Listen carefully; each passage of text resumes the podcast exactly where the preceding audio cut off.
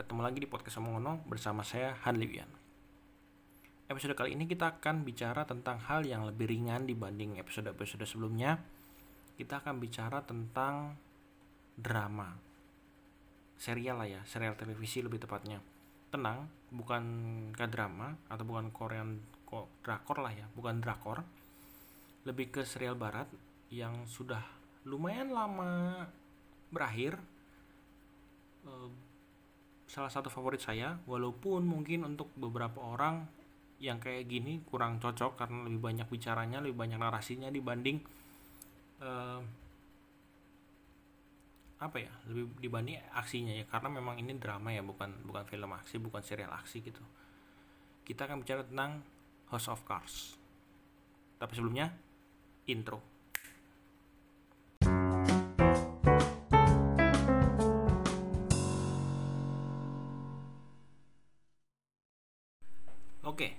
kita akan bicara soal House of Cards.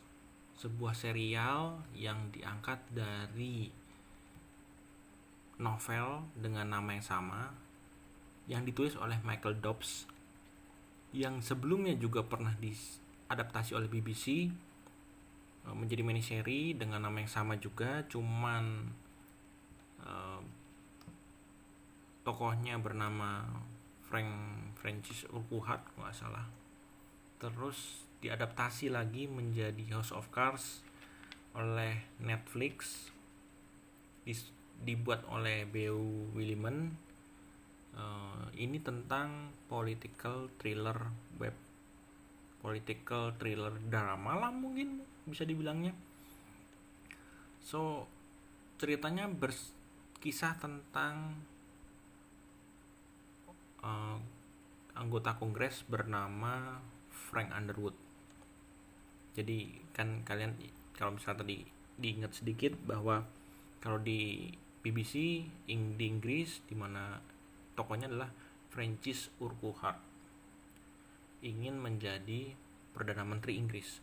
Nah di di Amerikanya versi Amerikanya namanya adalah Frank Underwood sama sama FU depannya adalah seorang uh, anggota kongres dari Partai Demokrat, terus pemimpin di um, apa ya namanya, kayak DPR-nya gitulah, tapi mayoritasnya mayoritas di DPR gitu loh, dan juga berkisah tentang uh, istrinya yang juga ambisius bernama Claire Underwood. Frank Underwood diperankan oleh Kevin Spacey, Claire Underwood diperankan oleh Robin Wright. Terlepas dari uh, kasus yang memang menjerat dia di tahun 2018-an, Kevin Spacey ini patut diacungi jempol dalam dalam aktingnya di uh, House of Cards ini karena apa? Karena gini loh kalau kita terbiasa dengan satu aksen, akan sulit untuk merubahnya. Misal, kalau saya seorang yang saya pernah ngalamin, kalau saya seorang dari Jawa, dari Jogja, terus kemudian pindah ke daerah di Jawa Barat, itu akan muncul olok-olokan bahwa kayak gaya bicara atau aksen saya itu apa ya namanya ya atau jadi kata-kata di belakangnya tuh agak ngegas gitu loh. Nah kemudian saya juga karena saya dari Jogja kemudian juga pindah ke Jawa Barat sehingga kemudian saya membiasakan diri untuk bisa mengikuti uh, logat atau aksen Sunda di mana memang di akhirannya akhirannya agak mendayu. Bukan mendayu sebenarnya agak bukan dibilang agak melenting lah ya. Iya iya uh -uh. nah gitu loh. Yang benar-benar begitu. Jadi itu butuh waktu lama butuh waktu tahunan untuk saya merubah. Kebetulan ternyata di rumah juga menggunakan banyak menggunakan bahasa Indonesia sehingga aksen saya perlahan-lahan uh, lumayan menghilang gitu. Jadi untuk bicara terhadap orang Indonesia eh terhadap orang Indonesia terhadap orang yang bukan dari dari suku Jawa dan nada atau aksen seperti ini bisa saya gunakan. Untuk buat buat podcast saya menggunakan aksen yang seperti ini aksen yang biasa untuk orang Indonesia lah. Terus untuk kalau misalnya saya berbicara dengan orang Jawa otomatis aksen saya berubah juga. Dengan orang Sunda saya juga bisa uh, merubah aksen. Jadi lebih lebih melenting lah di belakangnya itu menjadi keuntungan buat saya sehingga orang tidak akan merasa bahwa oh kamu beneran dari orang Jawa? Walaupun kita semua tinggal di Jawa ya. Oh kamu bener dari Jogja? Kok nadanya atau aksennya nggak kelihatan? Ya karena saya merubahnya. So uh, Frank Underwood atau Kevin Spacey lah Kevin Spacey-nya ini keren banget karena di beberapa di beberapa cuplikan di YouTube pada saat dia impersonifikasi nada orang-orang terkenal itu bisa kayak mirip banget. Jadi memang mungkin dia sudah melatih kemampuannya untuk beraksen di luar aksen dia. Kayak sebenarnya Frank Underwood ini kan uh, punya aksen yang khas dari orang-orang uh, sekitar coba perhatiin deh kalau misalnya kalian nonton kalian perhatiin aksennya tuh ada dan aksennya dari South Carolina kalau di di website website yang mengulas tentang House, House of Cards ini. So baik lagi, Frank. Keistimewaan dari House of Cards ini adalah tentang Frank Underwoodnya jelas karena dia uh, protagonis yang antagonis sebenarnya aslinya. Bagaimana caranya dia mendapatkan uh, kekuasaan dengan cara apa pun Eh, bahkan sampai membunuh bahkan sampai harus mengotori tangannya dengan darah. Is okay tidak masalah selama dia mencapai power yang dia inginkan. Yang mana adalah menjadi seorang presiden walaupun harus melengsarkan harus harus harus memecat harus mengganti orang harus mencelakakan orang buat dia nggak jauh salah jadi bisa dibilang agak pra memang pragmatis gila emang ini orang. Yang sampai pada akhirnya kalau di season berapa gitu jadi kalau misalnya yang belum nonton silahkan tonton dulu. Uh, tapi yang jelas dia bisa jadi presiden. Dia berhasil menjadi presiden dan banyak drama-dramanya karena ini memang political drama tapi dramanya itu tentang tumbukan antara dua kepentingan ya di mana satu memang tidak setuju dengan dia terus bagaimana dia me, me, me, akhirnya menaklukkan halangan tersebut. Nah yang menarik adalah bagaimana dia jadi pertama-tama sih sebenarnya di season pertama itu dia ditunjukkan bahwa dia itu dihianati oleh presiden dan sekretarisnya. Sekretaris sekretaris presiden lah ya. Di mana memang dia dari ketika dijanjikan untuk menjadi sekretaris sekretaris negara tuh ya namanya ya kalau di Amerika. Pokoknya dijadikan sekretaris negara di mana dia menjadi setidaknya jadi wajah dari eh, duanya lah. Nomor dua atau nomor tiganya dari sebuah negara gitu di Amerika Serikat. Ternyata dia dia tidak jadi dia jadikan untuk posisi tersebut. Yang akhirnya adalah membuat Frank Underwood merasa bahwa ya dia emang dari awal memang tujuannya dia menjadi presiden menjadi orang nomor satu di negara itu. Cuman ke, salah satu kan caranya menjadi sekretariat negara dulu habis itu dia geser dia menggeser wakil presiden habis dari wakil presiden dia lengserkan presidennya jadi dia bisa naik terus Nah, ketika dia menghadapi permasalahan itu merasa bahwa wah gila, udah gue bantu dari nol, gue berjuang mati-matian, ternyata presiden gue begini. Maksudnya yang gue dukung jadi begini. Nah, itu membuat dia kecewa. Pada akhirnya dia membuat sebuah master plan jangka panjang um, bulanan tahunan tahunan mungkin tahunan tapi tapi masih dalam masa jabatan dari presiden yang dia dukung. Dia bikin master plan bagaimana caranya melengsarkan presiden ini. Kemudian dia breakdown uh, apa yang harus dilakukan. Nah kerennya itu di sini. Kalau master plan-nya itu bikin usaha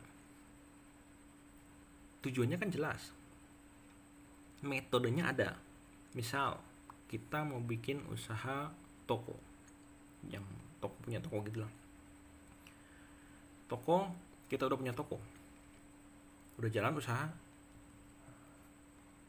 Kemudian mau digedein. Uh, atau dibuka cabang lah kita anggap buka cabang lah. Uh, kalau buka cabang misalnya mau diapain? Ada dua misalnya ada beberapa cara kita ambil yang yang yang umum lah. Frank dibikin franchise waralaba atau kita buka toko sendiri. Dengan modal sendiri ya jadi nggak nggak franchise gitu. Kalau franchise dipersiapkan apa yang harus menjadi syarat sebuah franchise harus didaftarkan bagaimana prosesnya seperti apa jelas. Terus kalau misalnya mau pakai modal sendiri eh mau kamu modal sendiri kalau misalnya mau buka sendiri tanpa campur tangan orang luar maksudnya orang asing satu satu cara adalah uh, gunakan laba yang sudah ada untuk buka lagi. Kalau misalnya masih kurang atau misalnya masih kurang kita minta tolong orang lain. Kita minta bantuan orang lain. Yuk siapa yang mau join untuk di toko ini gitu loh. Toko yang nomor dua gitu loh. Nah itu itu jelas. Jadi udah ada step-stepnya. Nah tapi kan kalau misalnya di politik kan tujuannya jelas jadi presiden punya power nomor satu di negara tersebut. Cuma bagaimana nih harusnya gini? Nah di selama di perjalanan dia menaik ke atas naik ke puncak puncak rantai makanan kata kalau kata si Frank Underwood ini.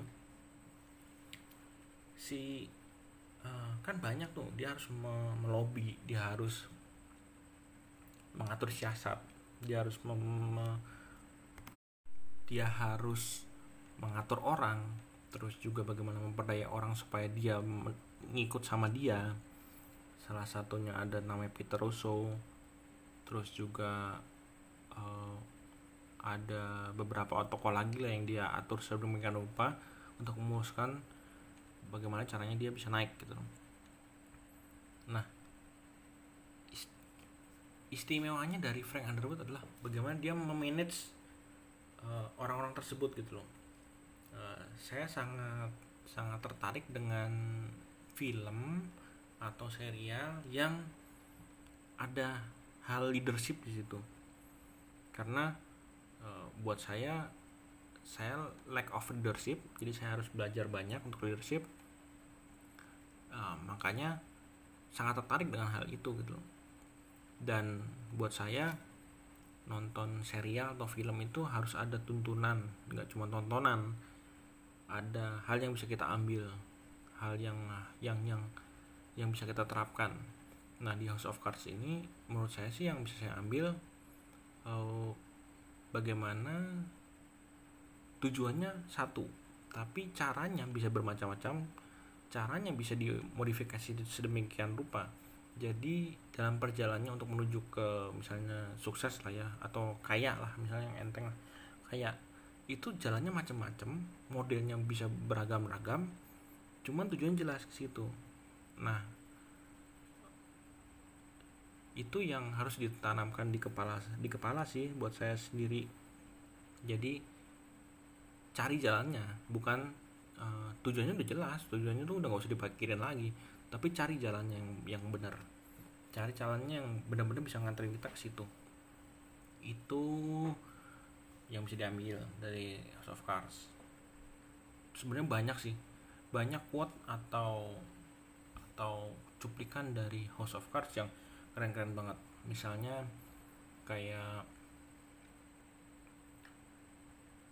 oh Frank dulu pernah bicara, bicara tentang lawannya pada saat itu mantan sekretaris persnya. Namanya Remy Danton Remy Danton yang jadi yang ternyata dia lebih dia pindah kubu ke orang yang yang punya duit lebih punya duit. Terus pada akhirnya uh, harus gesekan lah intinya kan gitu kan gesekan gesekan nah dia pernah bilang begini Frank Underwood tuh. Uang itu seperti rumah mewah atau McMansion kalau di situ sebutnya. Uh, rumah mewah di Sarasota atau di mana gitu yang mungkin 10 tahun lagi retak atau hancur tapi kalau power atau kekuatan itu seperti istana yang sudah bertahan sampai berabad-abad sebelumnya. Dan dia tidak bisa menghargai orang yang tidak bisa membedakan antara keduanya. Itu itu yang paling saya tangkap. Jadi terus juga ada beberapa banyak lah banyak banyak kutipan-kutipan yang keren emang. Dan lebih anehnya lagi untuk uh, House of Cards ini Frank Underwood beberapa kali atau dan beberapa kali Claire Underwood bisa menembus tembok ketiga. Tembok ketiga itu eh, tembok ketiga atau tembok keempat ya? Tembok tembok jadi tembok yang memisahkan antara si penonton dengan adegannya. Nah kayak Deadpool Deadpool kadang-kadang kan kita ngajak kita ngobrol kayak dari jadi kayak seorang ngajak ngobrol penonton gitu keluar dari scene-nya gitu. Nah Frank Underwood juga iya itu yang bikin seru sih. Jadi seolah kita itu diikut dilibatkan uh, dalam adegan tersebut. Um, itu ada 6 season ada 6, 6, 6 musim. Jujur saya aja baru sampai ke season 4 atau awal-awal season 5 karena pada saat itu 2017 kalau nggak salah saya sempet nonton untuk pertama kalinya. Cuman karena Netflix belum legal oleh IndiHome dan pada saat itu juga hmm, masih ber, ber bermodal kuota. Jadi ketika mau nonton cukup menguras kuota jadi malas. Kalau nyari ke warnet yang punya menyediakan film-film atau serial-serial itu ternyata belum ada subtitlenya. Dan nggak lengkap. Bahkan nggak ada terus kalau misalnya mau nyari dari website mau download di kantor misalnya kita di kantor download terus kita bawa nonton di rumah itu juga subtitlenya ternyata nggak lengkap. Nggak ada malah untuk Indonesia. Karena gini kalau kita nonton misalnya kayak kayak Friends kita tuh nggak nggak perlu pakai subtitle juga ngerti bahwa oh ini bagian lucu oh ini dia membangun lagi membangun apa yang bakal lucu gitu gitu. Itu itu itu itu, itu kita udah paham gitu loh. Tanpa harus subtitle karena memang ada background orang ketawa juga jadi kita tahu bahwa itu lucu. Cuman ketika kalian bicara tentang House of Cards walaupun memang listening lumayan bagus cuman kan ada hal-hal yang kita nggak pahami tentang istilah-istilah politik di negara Amerika jelas beda dong. Kayak kalau Indonesia kan kesatuan. Uh, secara awam beberapa hal politik aja saya masih belum nggak ngerti di Indonesia. Apalagi di Amerika yang sistemnya serikat yang benar-benar beda dari kita. Itu jadi sulit kalau misalnya tanpa subtitle. Makanya jadi abis itu putus nggak nonton lagi. Nah saat ini saya mencoba untuk menonton lagi dari awal sampai moga-moga bisa sampai akhir. Jadi pengen tahu apakah nasib Frank Underwood seperti apa nantinya karena terkait memang di season mendekati season terakhir season 5 kalau nggak salah dia itu kena um,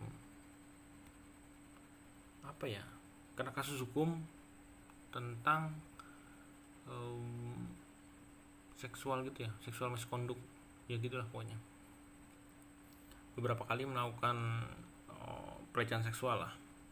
Walaupun memang sebelum ada kasus yang ini juga sebelumnya dia juga udah pernah kena uh, banyak banget penghargaan dari House of Cards yang didapat dari House of Cards. Jadi buat saya House of Cards ini termasuk hal, uh, termasuk serial yang harus kalian tonton. Sudah lama emang sudah lama. Jadi nggak perlu nungguin bulan depan nunggu bulan depan nunggu bulan depan nunggu gitu enggak jadi kalian bisa langsung nonton. Dan di Netflix kan sudah mulai resmi di IndiHome atau di Indus atau di ya di IndiHome ya langsung streaming nih keren ya, salah satu serial yang favorit oke udah 19 menit sudah cukup Terima kasih sudah mendengarkan. Kita ketemu lagi di episode selanjutnya. Ciao.